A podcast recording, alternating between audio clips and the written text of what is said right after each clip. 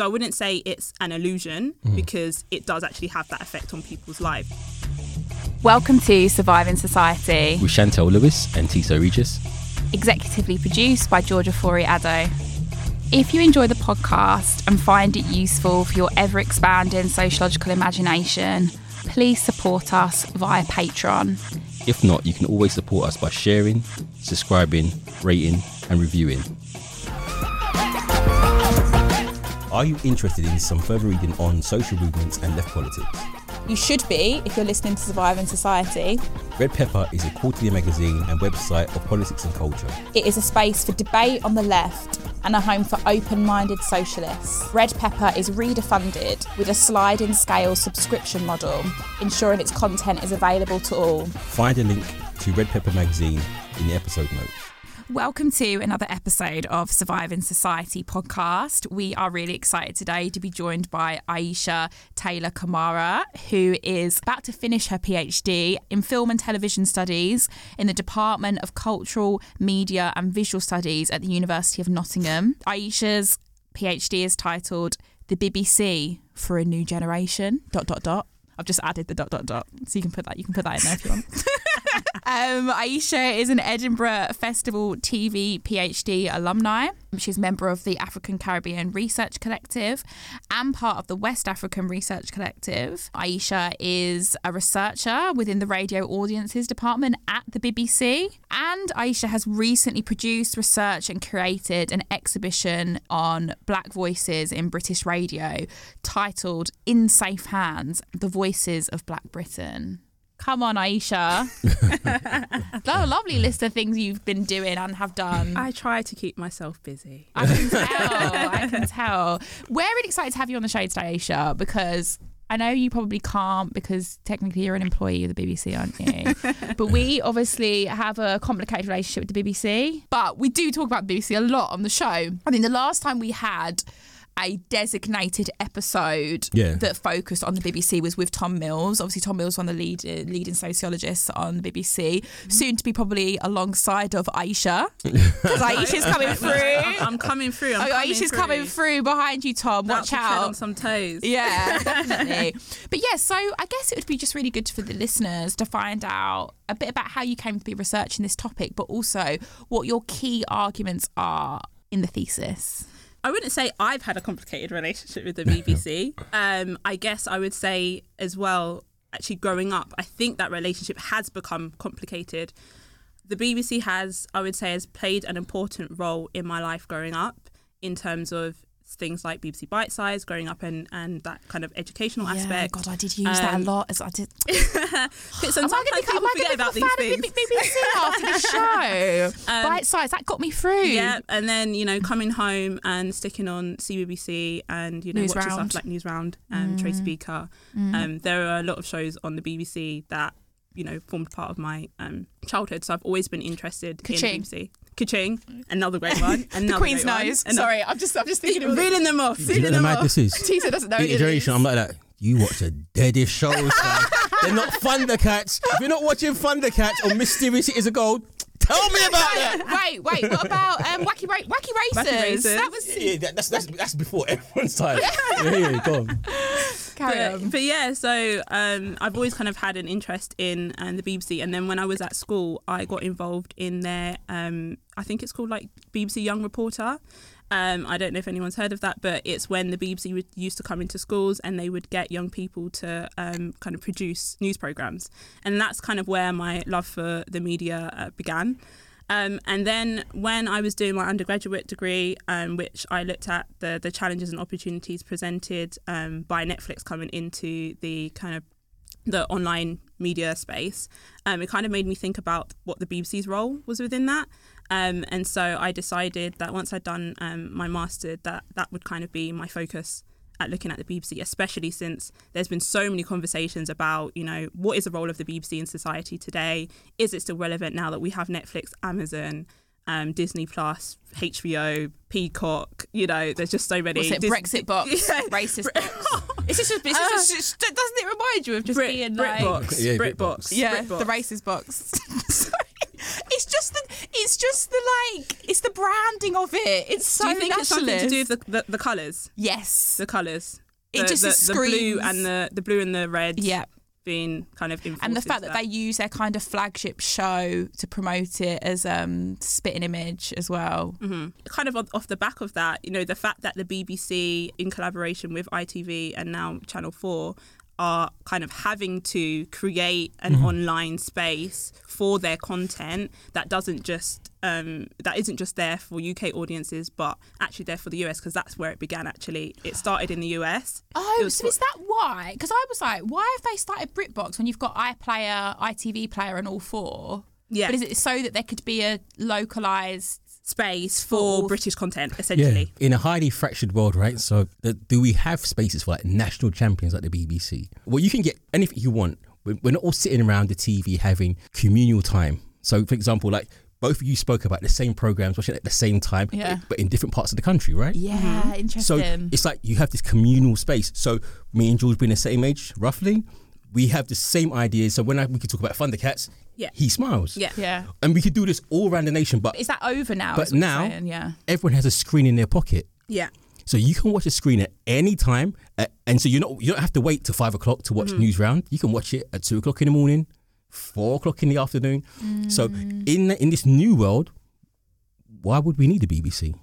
Well, I would say to that because even though you're thinking about communal, I guess, communal spaces in which we can engage with television content or radio content, that is still existing today in mm-hmm. Netflix, but it's just in a different, completely different way. When we had the conversation before, we were, we were talking about Ozark. We're mm-hmm. all still watching Ozark. And when it drops on the Friday, we're, We're binging watching it. it. Yeah. and Netflix, Amazon, Disney Plus are still kind of they're taking some of these aspects of broadcasting and using it or transforming it or manipulating it in different ways in the online space. So, for instance, where the television schedule played an important role in our lives, in structure in our lives, TV guide. exactly the TV guide, the e, the EPG is what they call the electronic programming guide, um, which is where you go on um, like Sky or Virgin and you see all your programs. The TV remote in terms of like you know and changing the channel etc. That is now manifesting in different ways in the online space. So in Netflix and in Amazon and in Disney Plus, um, they're still picking up on some of those characteristics in broadcasting and using it in a way to keep us watching together or communal watching. Where Netflix at the beginning loved to drop programs, day one drop, everything out all in one day. They've changed the way in which they release certain programs in order to keep audiences still watching and listening. Well, not listening, but watching. But would you argue that's more to do with the business model rather than the community watching? So, for example, Disney Plus would drop their programs in a in a bingeable form, but now they've gone weekly because they've seen their figures drop off, so they're all losing money. So, for example, Disney understood that they put in 15 billion to take it for the next five years because they understand they'll be running at a loss. So this is why this year, as we were saying earlier, they've put the prices up. So I've gone from 60 pounds to 80 pounds because they understand that to keep people watching, I need to keep them interested because it's all about content, right? So our podcast or any other show, any subscription service is only good as the content you keep putting out. So there's a rush for content. And if I put all my content on- on all at one go, I can lose my viewers because they don't have to stay forever. There's no bond for them. They can leave next month. They can leave. So we have to keep them hooked. So we drip feed it. I would argue not really about community. It's about the business need to keep you hooked. So I will drip feed content to you as possible I, as keep you but do you, do you think you guys? I don't think you guys are disagreeing actually, though. I think it's. I think it's. I don't think it's like a zero sum thing. Yeah. Like I, Yeah. I, I, it's a mixture of both. Mm. And they've just borrowed that aspect. That that aspect of mm. keeping people watching was already in, in existence in broadcasting and uh-huh. has been and continues to be. Mm-hmm. They thought originally Uh-huh. that it was a good idea to give people content on demand. Remember, on demand as Yeah, a term yeah, was yeah, such a big yeah, yeah, thing. yeah, yeah. You know, I want E- that back. I don't like the drip feed. I want all my episodes there. I want that one go. So just roll back a sec, Aisha. Mm-hmm. There's so you use two key theories in your PhD. Yes. Tell us what those are. So um, my first one, the main one, is that I'm um, using is kind of based on um, a book by Roger Silverstone where he looks at the the value, basically, essentially, the value and the role of television in everyday life. um, and the role in which basically television plays in kind of like structuring structuring our lives. Um, and then the second kind of aspect that I look at, um, which Silverstone actually uses, is Anthony Giddens' concept of ontological security. Sorry, Anthony Giddens, Anthony Giddens, we do have to do. We have to do. I was getting ready to say it. but listen, listen. We, we can talk about his, his ontological security, but as a sociological podcast, we do have to, as a left wing sociological podcast, we have to. Tss, Anthony Giddens. You had that. Chantelle was like, wow, tss, fast, but-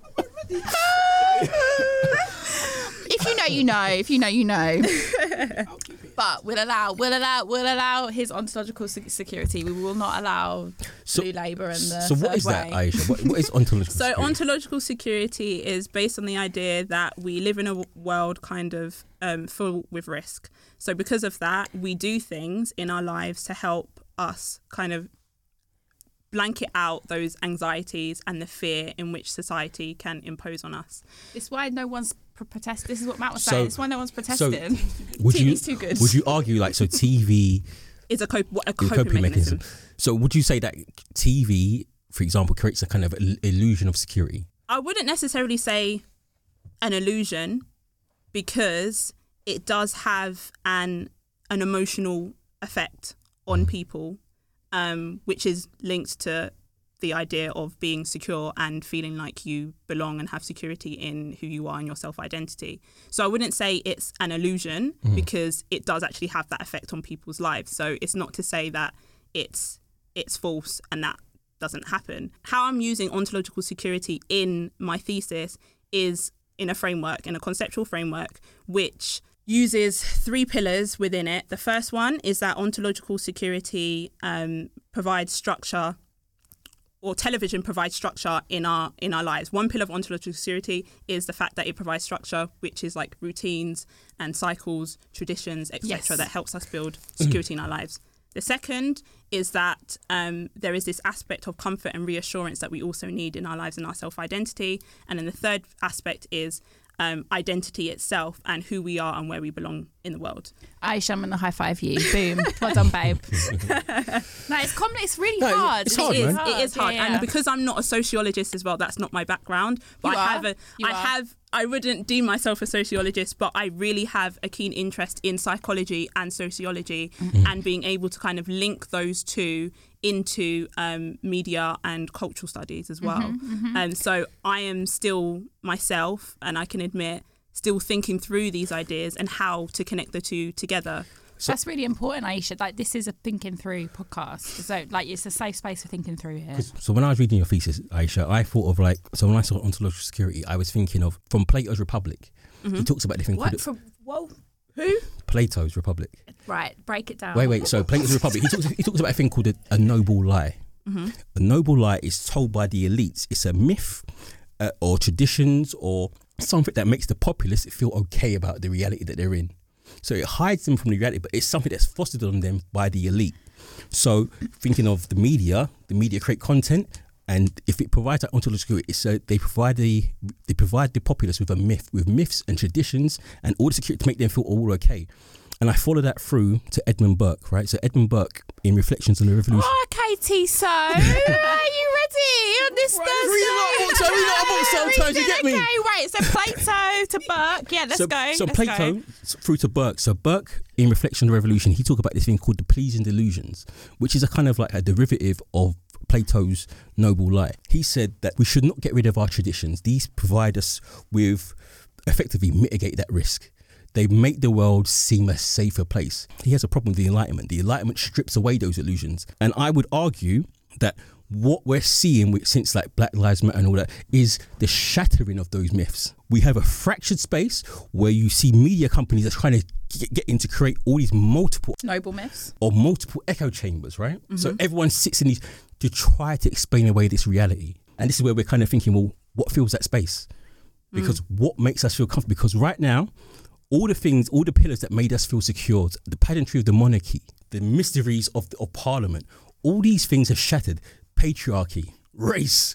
And in those spaces, we need to create these myths to mitigate that risk. Whoa, whoa, whoa! He's sweating, guys. He's That was a lot. That was a lot. To, that was a lot to take in. That was sick. Sorry, That sorry, was sorry. that was very well explained. That was but sick. Sorry, that was a lot to take in. Yeah, let's take. Let's get a bit Yeah, of yeah. time. Sorry, sorry. Gee, that was My incredible. brain feels like it's going to explode. That was incredible. Go on, go on, Thank sorry. you. Thank you. So something I do want to pick up on something that you said there, and it's something that I actually um, explore in the third chapter of my thesis, where I look at the BBC's relationship with diverse communities. And when I say diverse, I am here with inverted commas because there are a lot of issues in terms of uh, what we mean by diversity, who is included in diverse, what is the relationship between, um, you know, who is diverse and who isn't, etc., etc., etc.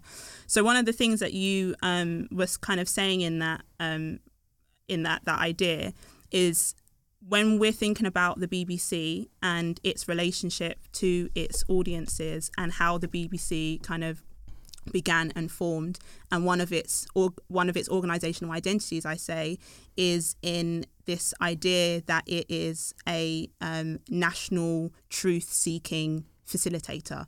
And it often uses that as an excuse sometimes to avoid looking at some of the structural issues within society that are happening whether or not that's things like um, breaking down masculinity or patriarchy, etc., looking at feminism, looking at sexuality, looking at um, issues of race within society, sometimes it can on occasions, and we've seen that recently in terms of the Naga Munchetty saga or uh, when um, the white white journalist uh, Fiona, I forgot what her surname is now, on a BBC Points West um, on the BBC Points West report, um, where she said the the N word, and then the BBC went on to Oh, defend shit, I that. remember. Yeah, yeah, yeah, yeah, yeah, yeah, yeah. Um, so we've we kind of see um, we kind of we can see sometimes the BBC use this this idea that it's out to seek truth and provide truth um, to to audiences as a way of um, kind of presenting some of these issues as non-issues, as things that don't actually need to be considered an issue. Um, so that is one of the things that I do look at in uh, one of my chapters. Also, the idea of um, national identity and what does that actually mean, and who are we included when we say national identity. So when the BBC says um, that it, it you know it's wants to kind of foster social cohesion and well-being, which is one of the things that it mentions in its fourth public purpose. Um, that is kind of entrenched in ideas of um, national unity and bringing people together. But we do need to explore, you know, what what does that actually mean Yeah, and bringing who are you who including that together. is? Who, Yeah. yeah. who are these people that are you bringing together? And when the BBC says um, it wants to provide value for all, can it actually really provide value for all? Because if it needs, to, if it is going to provide value for all, then it does almost need to take on a self-reflexive project of itself Yeah. and look at hi- its histories and its relationship with um, imperialism and colonialism and the monarchy, etc., in order to actually think about right, how can we actually provide value for everyone? but also in the cultural products it produces. So all the set period dramas that reflect the elite all the time, or if they don't reflect the elite, they reflect white working class people of a certain period in time. And they don't look at, like you said, who's the weed in that nation. I'm not going to go on a full defence of the BBC, but if we think about the BBC the last 20 years, in terms of the inclusion of ethnic minorities in Britain, I would say they've done, there has been some But good work And done. Would when you, you say including yeah. what I mean, this is. Uh, you, mu- if you listen to the show, you know I'm not. I'm really, really like. I am really. I'm really, really not a fan of the BBC. But like, I'm just thinking of shows that, like, I think about BBC Three, like, and I'm thinking about, like, even more recently, I May Destroy You. Do, do you know I'm what, thinking right? about what But man don't even watch. you don't even. Yes, what I'm saying. Man- you don't even watch BBC, so you don't know. No, listen, listen, listen. Ma- right. So listen. why man- don't you watch the BBC? Do you know what it is? Not because of um, it's not because of any kind of political thing or anything like. It's just how when I grew up. So the cool programs weren't on BBC One. So BBC Two would be one I'd watch for like things like Dance Energy. So it would have like more cultural things like people like Normsky. It'd be tuned to the streets in inverted commas, right? Young black British culture it would showcase. Yeah, so you- on, they had like on BBC Two, they had DEF II. yeah, yeah, yeah, yeah, yeah. So you watch shit like that. Yeah, boom. I'm watching that. But then after that, that's half an hour. Man's gone. I'm on ITV, Channel Four, and then when Sky dropped, It's right. It's all it's a wrap.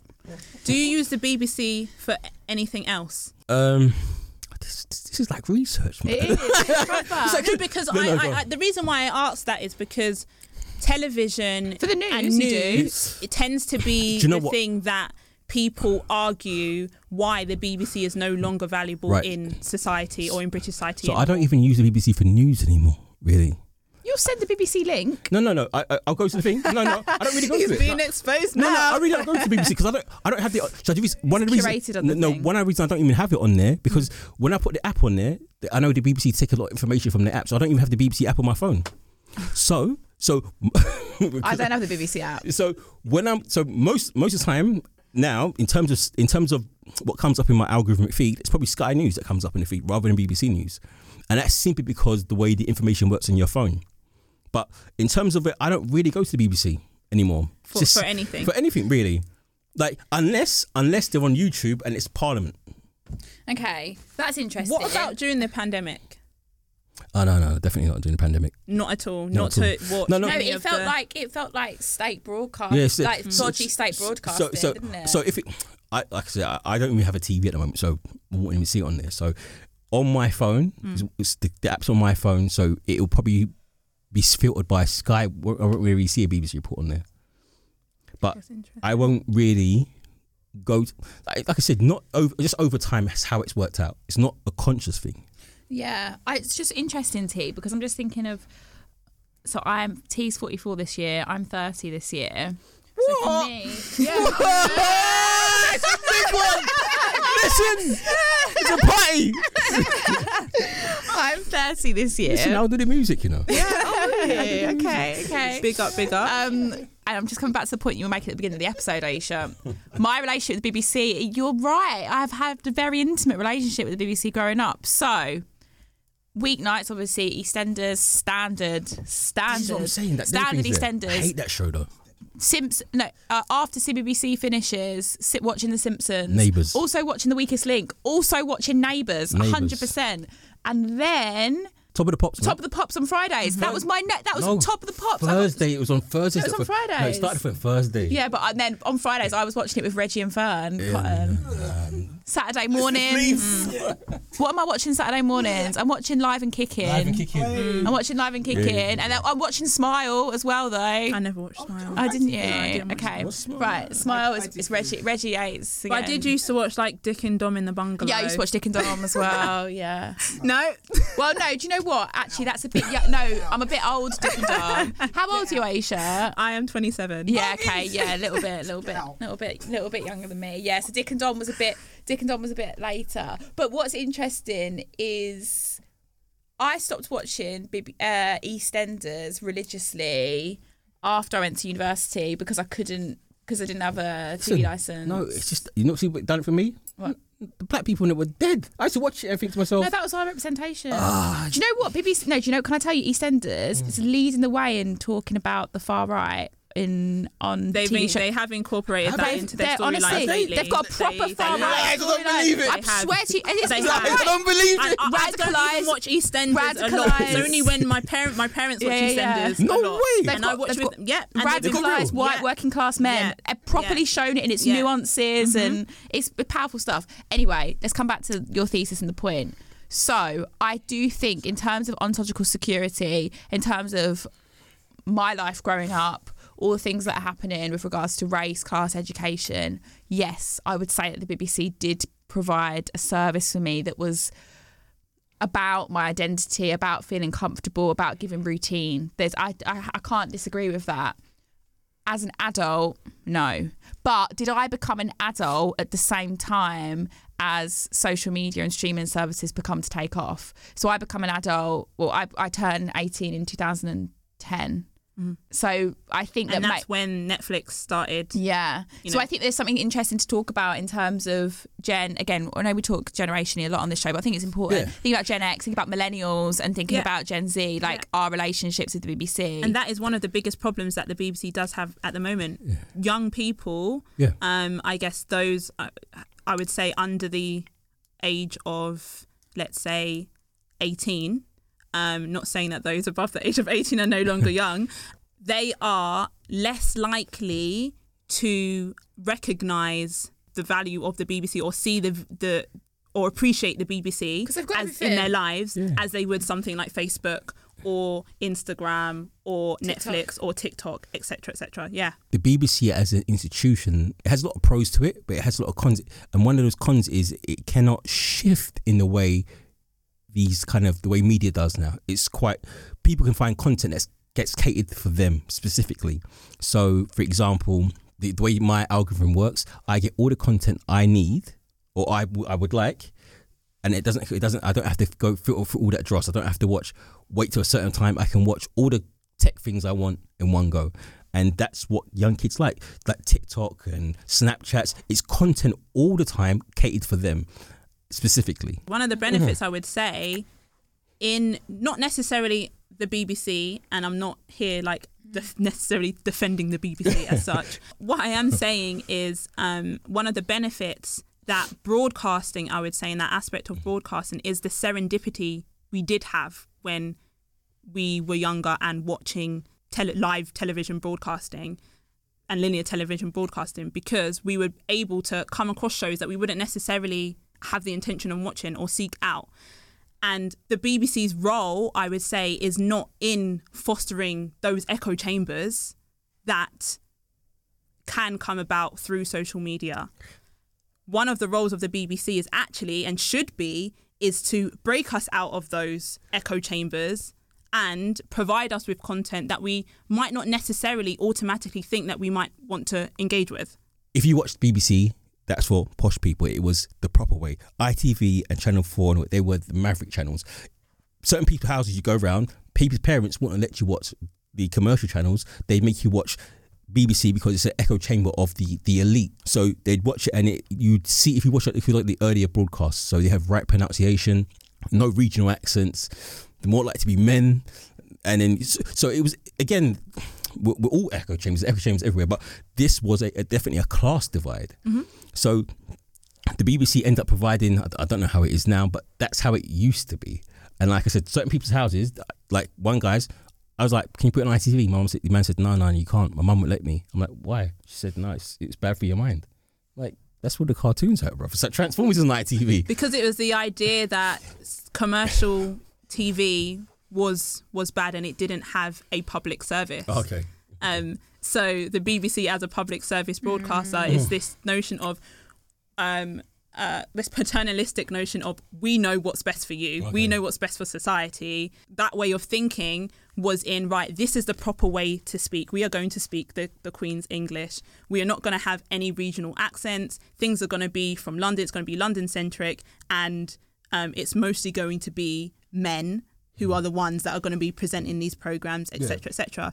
But as society has changed, the BBC has had to changes change the way in which it creates programs. Who are the people who are creating these programs? Who are the people that we see on TV? Because if it doesn't keep up with that, and is one of the reasons why we're say, seeing people say, right, I don't think the BBC has any role in my life today um, anymore, is because it is struggling to keep up with societal changes and um, move away from some of its earlier thinking in we need to be a space that fosters these national conversations and brings together the United Kingdom because arguably it, it it never it never really did.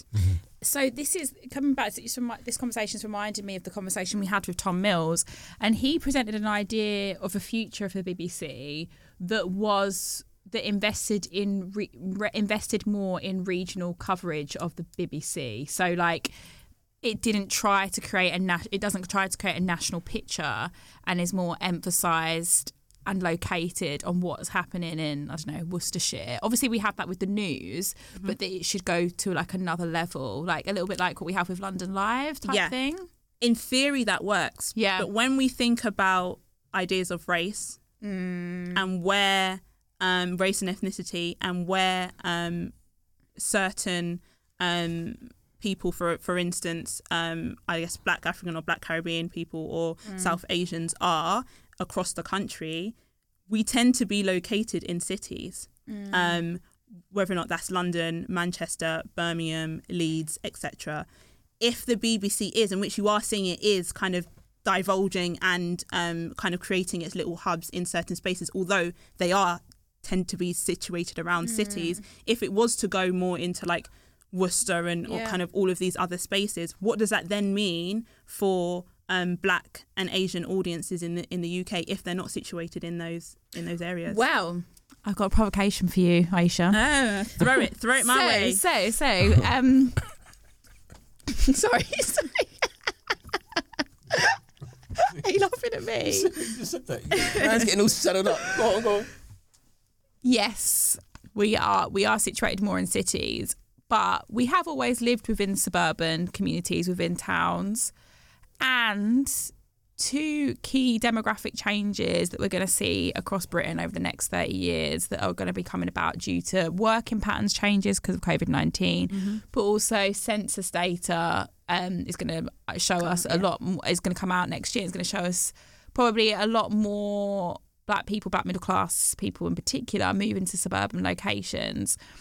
I do. I, I think you're right in that we will remain primarily within the cities, but I think it's about like val- what do we value in terms of how we think about where we are and who we are as black people and the the stories or the representations that we have of us outside of cities i would argue are important uh, i'm not saying you're not saying they're not important They're they're but, very but important. exactly and and arguably we need to kind of situate those stories and voices and these representations of us outside of urban like urban settings outside of cities as something that has always already existed but maybe as something that we need to hone in on a little bit more not just to educate white people on the fact that we've lived in um Banbury or whatever the whole time but to actually help other black people that are considering moving to suburbs and rural spaces that could be a place where they could be.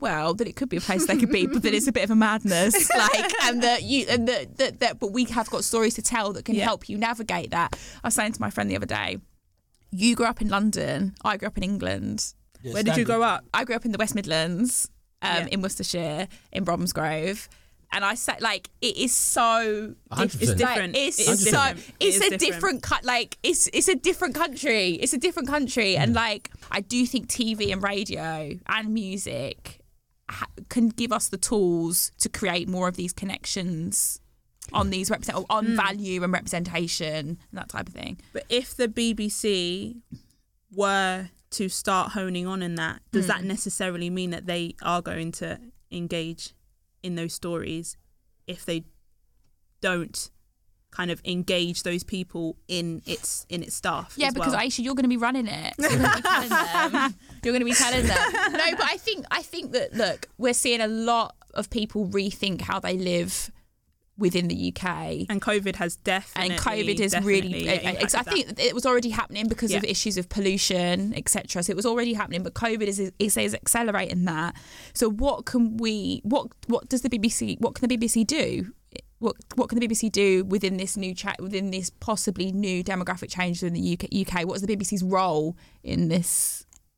I would I would be I would argue that it needs to make more use of its um, channels and services like Radio One Extra Yeah. and the Asia Network. Yeah. They don't and shouldn't be seen as just radio services that only produces radio content and podcasting content. They should be transformed into digital platforms Yes. for these audiences and should be creating content across news, across drama, comedy on TV and within podcasts. That's a sick idea. Aisha, you're an Listen, ideas listen, woman. listen, listen. She's an ideas I'll woman. give you the job. Yeah. I'll give you the job. This is no amazing. CV needed. You This get me? is amazing. No That is CV such a good needed. idea. That's a sick listen, idea. That is such a sick You idea. know what? Be careful, babe, because they're gangsters. Someone's gonna someone's gonna take that. listen, that. painting it. But listen, Yeah. but you know what the thing is? So I think that's a good idea. I think that's an amazing idea, right? But I think this kind of it, it, it kind of clashes with the idea of the BBC as that kind of neutral arbiter. Like it still has that it still has that paternalistic vibe about it, and it doesn't really kind of bring in. It, it has those things as an, an addition too, but it's not bringing it into the mainstream. And I think this is the problem with BBC. BBC. It straddles those two worlds at the moment. It, it has one foot in the old world and its big toe, not its whole foot, the big toe in the new world, because it's, it's it's testing the waters. You yeah, get me? and it's trying it's trying to it's trying to balance that. Yeah, yeah. And and you see that in I think Sarita Malik wrote in uh, a I think it's a great uh, I think it's a book uh, I think it's a book chapter um, where she looks at scheduling. Um, I don't know if you guys have have read it, um, but she looks at uh, basically South Asian um, content. Um, and the way in which it's been scheduled on the BBC, and she speaks to people that work at the BBC and across Channel Four and across kind of different programs who are making these programs for these audiences. And one of the things in which um, they say is that their content has been kind of um, pushed to the ethnic graveyards. Um, where and we see this quite often where program for for black and asian audiences are put on late at night like as if black and asian people That's are what we- nocturnal and we're not But that's know? but that's always been the case since I was a kid. So since Westwood and all that, man had to wait like two, three o'clock in the morning for them shows. So it's always been that way. So it seems to me this has been it's become the norm. It's been normalized, right? So lockdown has and Brexit has exposed this idea, this this idea of nation, who who we are yeah very clearly, right? And the BBC embody that. So could you imagine if they said we're going to make one extra a digital platform? Could you imagine the the backlash, the pushback? You But it might happen. It might happen. And this is what I think is really interesting about these conversations. Why I love having guests like Aisha on is because if you think about think about Stuart Hall and thinking about um, the formation of Channel Four, and thinking about the 80s Mm-hmm. and the nineties, and thinking about TV, but also thinking about Thatcher's Britain. You you have periods or conjunctures of such juxtapos- juxtaposing political formations. What I mean by that is you can have like a, rev- a, a basically a black renaissance at the same time on TV and film and radio, a black British renaissance at the same time as probably the most one of the most authoritarian governments we have we have had in Britain. Hmm. It is crazy, but it's such an interesting time. So what you're saying. A one extra digital mm-hmm. platform that very much could happen like tomorrow, and there will be a backlash. But it, it's part of But this uh, this era. it's how the. BBC manages the differences within within society within British within British Yeah. culture But and uh, I, and I and I think so. Sitting back and I as I'm so as you are saying it, so I'm thinking of like a kind of a dialectical moment, right? So you have the the kind of thesis and the antithesis. So you have the thesis of the kind of BBC as it is, and you have this kind of new stuff that's coming in, and it through the kind of Who are the new stuff? Sorry. so new stuff clear. like the one extra stuff and all Okay, this. yeah, yeah, so you yeah. have this kind of this constant to and fro in, but. I guess I don't know. Maybe it's the kind of times we're living in. It feels more pressing, right? So it feels more of a kind of paradigmic shift Mm-hmm. that you're seeing now. Like, is it going to be one thing or the other? And and I think maybe because the times are so polarized, it seems like everything's a zero sum game. It's either going to have to be this or that, but in reality, it's always this and that together. Yeah, and that, and that's something that Stuart Hall says in terms of like um, the. I'm not an expert on Stuart Hall, but like um, communication and knowledge and power, and it's like a it's a to and throw between the two. It's it's not that you know, as a society, one side is going to win the argument or win that war. It is things shift from one side at one moment in time. It shifts this way and another moment in time it shifts in that way and that in terms of like politics and who we have in power at the time is also reflected in the BBC and and the way in which the BBC um, kind of operates as well I guess because the language that it's all wrapped up in at the moment is in terms of a culture war,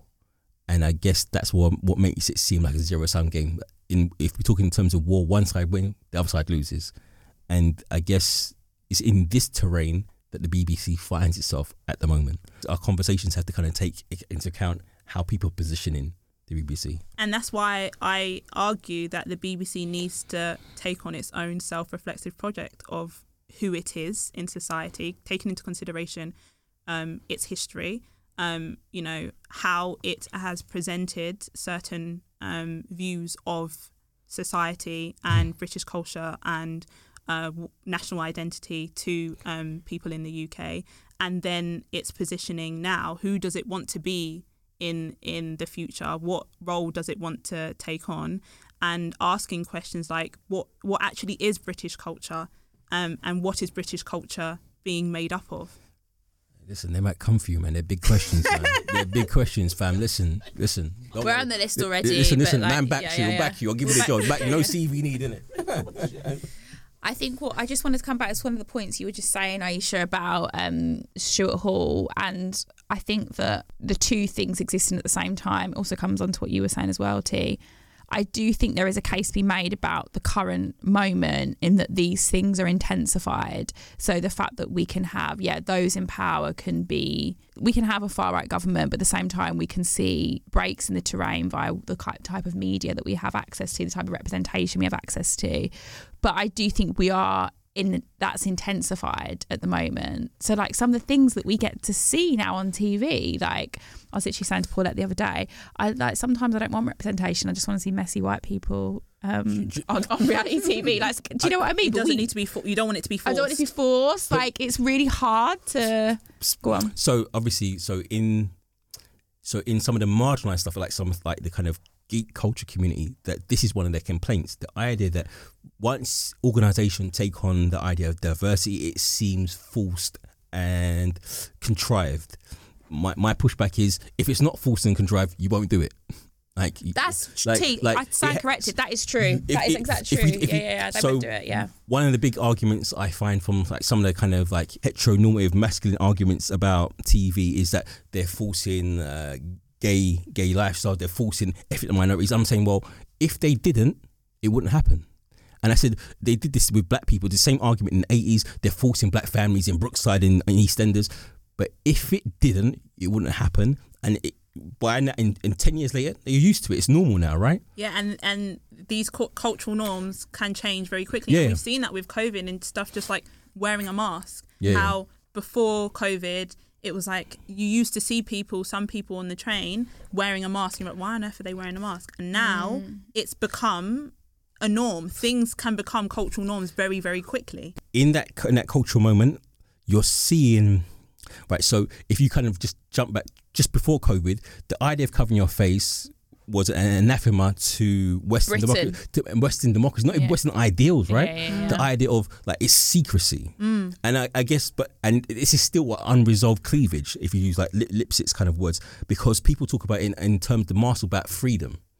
And so, should BBC, and when they're talking about like, so in those arenas, people like the BBC are an anathema to freedom to them. Like, they don't speak the truth and they would seek out other media outlets that seem to speak for them.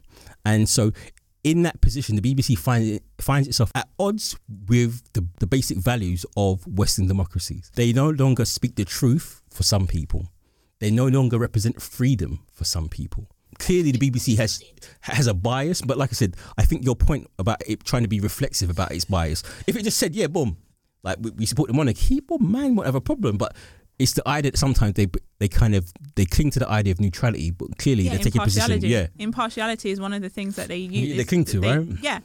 Like, like I said previously, you see that in 2019 when um, Naga Munchetty on BBC Breakfast was explaining that whenever she has been told, it was in relation to when Donald Trump told four um, congresswomen to oh, yeah, yeah. Go, go, back home. go back home.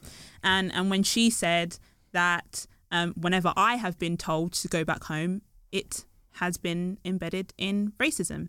She did not actually say the BBC position. Donald Trump was a racist. she was saying that in whenever she has experienced that, mm-hmm and and and then the BBC said that they were going to reprimand her because of that, because of a complaint from a member of the public regarding that.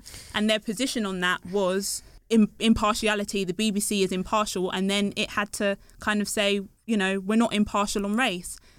If you're going to say we're not impartial on race, then we need to think about what does impartiality actually mean? And where you know what are we going to be considering is or isn't impartial? And what are the structures that the BBC has in place to deal with topics of race that do not allow for the BBC to be seen as um, kind of fostering racist ideas and allowing racism to foster in its programming that it makes for, for audiences. just on the i always find the i find the naga um, example really hard because i don't always want it to be like a race to the bottom but as a broadcaster i have found naga to be problematic at times on race. So the fact that i then had to get behind the complaint that was made against her on that case i had to see it for what it was i found really difficult because i remember when kelechi okafor went on to breakfast and was talking about the horribly racist cartoon of Serena Williams. And basically like Naga just sat there and said it was like a non-issue.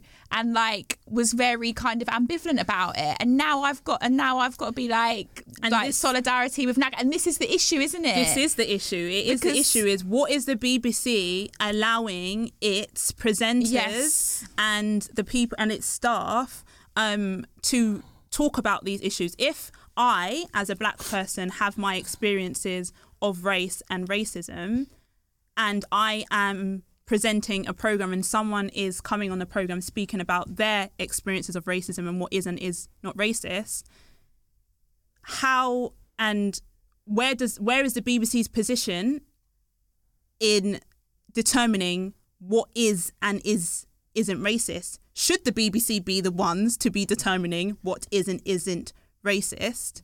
And who are the people in the executive complaints unit or who are the people who are in, you know, the, the, the top staff who are actually making these decisions? Um, and if people who are in those positions aren't from ethnically minoritized audiences, it it become that's where the, the, the kind of issue the Yeah. issue lies. Well, and also not even it's not. I- Also, I, I agree with you, Aisha, but I also think it's about being.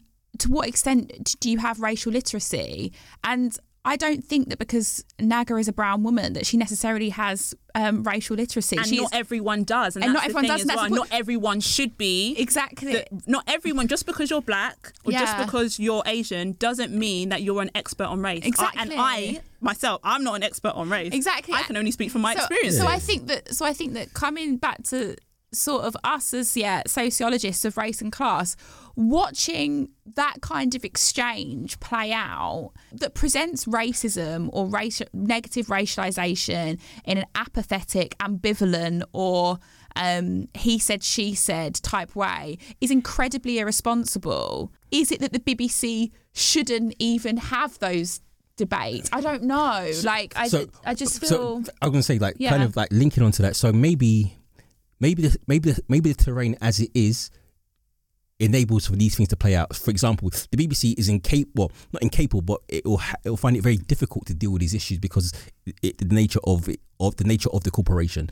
So you have spaces like this podcast, that terrain, in the terrain as it stands, enables for these things to play out. So we have the debates here, and we talk about that with mm-hmm. our listenership in our echo chamber because it makes sense for those conversations to take place. The BBC will have these conversations, but it's kind of played out in a very messy, because choppy. 'cause it follows so it follows the mainstream news so obviously there was outrage about this cartoon Mm-hmm, of serena but then we perhaps the point is that the broadcasters the presenters need to have a train a, a level of training where they can talk about multiple issues to do with race, class, gender, and capitalism because these are the things that do tend to like. I, do, do you know what I mean? Yeah. I just I found that I, I think we've brought it up on the show once before because I do I've really struggle with the Naga example because obviously it was it was it's a case that has been big now and it's an important one in talk, in thinking about how.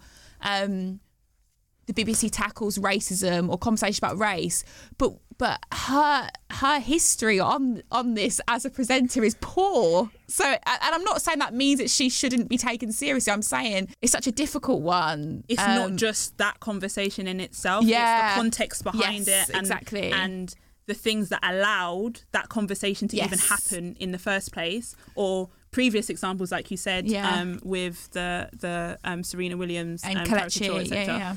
Um, yeah, how how are the BBC presenting these conversations, and are those conversations that are happening on BBC One the same conversations that would be happening on One Extra? This is, this is This it. is it. But, like but Yeah. like I said, but it, because the nature of the com- the nature of the corporation is so, it's partly it's partly establishment. Like I said, and it has it straddles those two worlds. So, like I said, maybe the terrain as it stands with multiple voices and multiple spaces, the only way we have right now to hear the voices we want to hear and have the conversation we want to have. So, I, and I guess I, just coming back to, I hear you, T, Mm. and I do agree. I basically I do agree with you, but in a time of yeah increased increased polarization in a time where people are feeling much more at ease with wearing their racist badge of honor yeah, yeah. is it responsible to have this imperfect terrain where the topics under discussion have an impact on people's lives? I know that sounds a bit extreme in terms of thinking about the Serena Williams cartoon, but like it to have Naga as a brown woman then say to a black woman on the on the sofa what you on about it gives people like your your everyday people like well she said it was fine so it's fine do you know what i mean No, like 100%. and i think the bbc is really you, it has to think about how it's presenting these conversations and who Power. are It the people has to think in- about power. and who are the people in these conversations that uh, that it's And, happening. but- and the madness is, I think they do think about it, but sometimes I think they don't care, right? Like, like. I thought you were gonna say. No, no, I thought no, you were no, gonna no. say. Sometimes they just want to like. No. They sometimes they want to. They no, wanna like, just. because when I, when I see across the pond to America, and you look at how Fox has decided that this is what we're going to do, and over here, GB News, look what we're going to do. We're going to pursue a, a very nationalist. GB fail. Yeah, and so when the BBC presents certain things, like they know how it's going to play out because they have vast experience. They have a lot of experts there, and so well, the question is, well, why did it play out that way? Because like given the given the knowledge, given the scope of the people there, given the history of the people there, and given like so when I see when I see this, I think, well, would you not necessarily know how this is going to come out because you have a vast, vast, not vast store of knowledge to draw upon, right? I I don't never I don't necessarily think that. I I would say that just it does it because it believes it has a duty to do so. Okay. It Okay, has a I can see duty. Yeah, yeah, yeah. to present these arguments and present not saying necessarily that there actually should be something that should be argued but you know Yeah. it has uh, it has its duty in order to kind of reflect the conversations that are happening within society so one argument that you could say with the Kelechi um, situation is that actually that conversation is can be quite reflective of the conversations that are actually happening within Britain between Listen, that's that's right. You're right. You know, you're right, and that gives a demonstration of the the our complex solidarities, or sometimes our inability to be in solidarity with each other as racialized people. That's a big one. Aisha, Say Aisha, question. listen. Sick, sick. sick, feces, fam. Yeah, listen, sick. I'll give you the job. Big, no Sick. CV. Just turn up. Sickly Turn up. sickness. Just Tell Chantelle me Listeners, thank you so much for joining us this week, Aisha. That was incredible. sick. You're Really good. amazing. We can't wait to see what you do next. thank you for having me Listeners, Patreon episode for you if you're a patron, and we'll see you again next week. Bye. Bye. Thank you for listening to Surviving Society with Chantelle and Tissot. You can now continue the conversation with us on Twitter and Instagram. If you enjoy the podcast and find it useful for your ever expanding sociological imagination, please support us via Patreon. If not, you can always support us by sharing, subscribing, rating, and reviewing.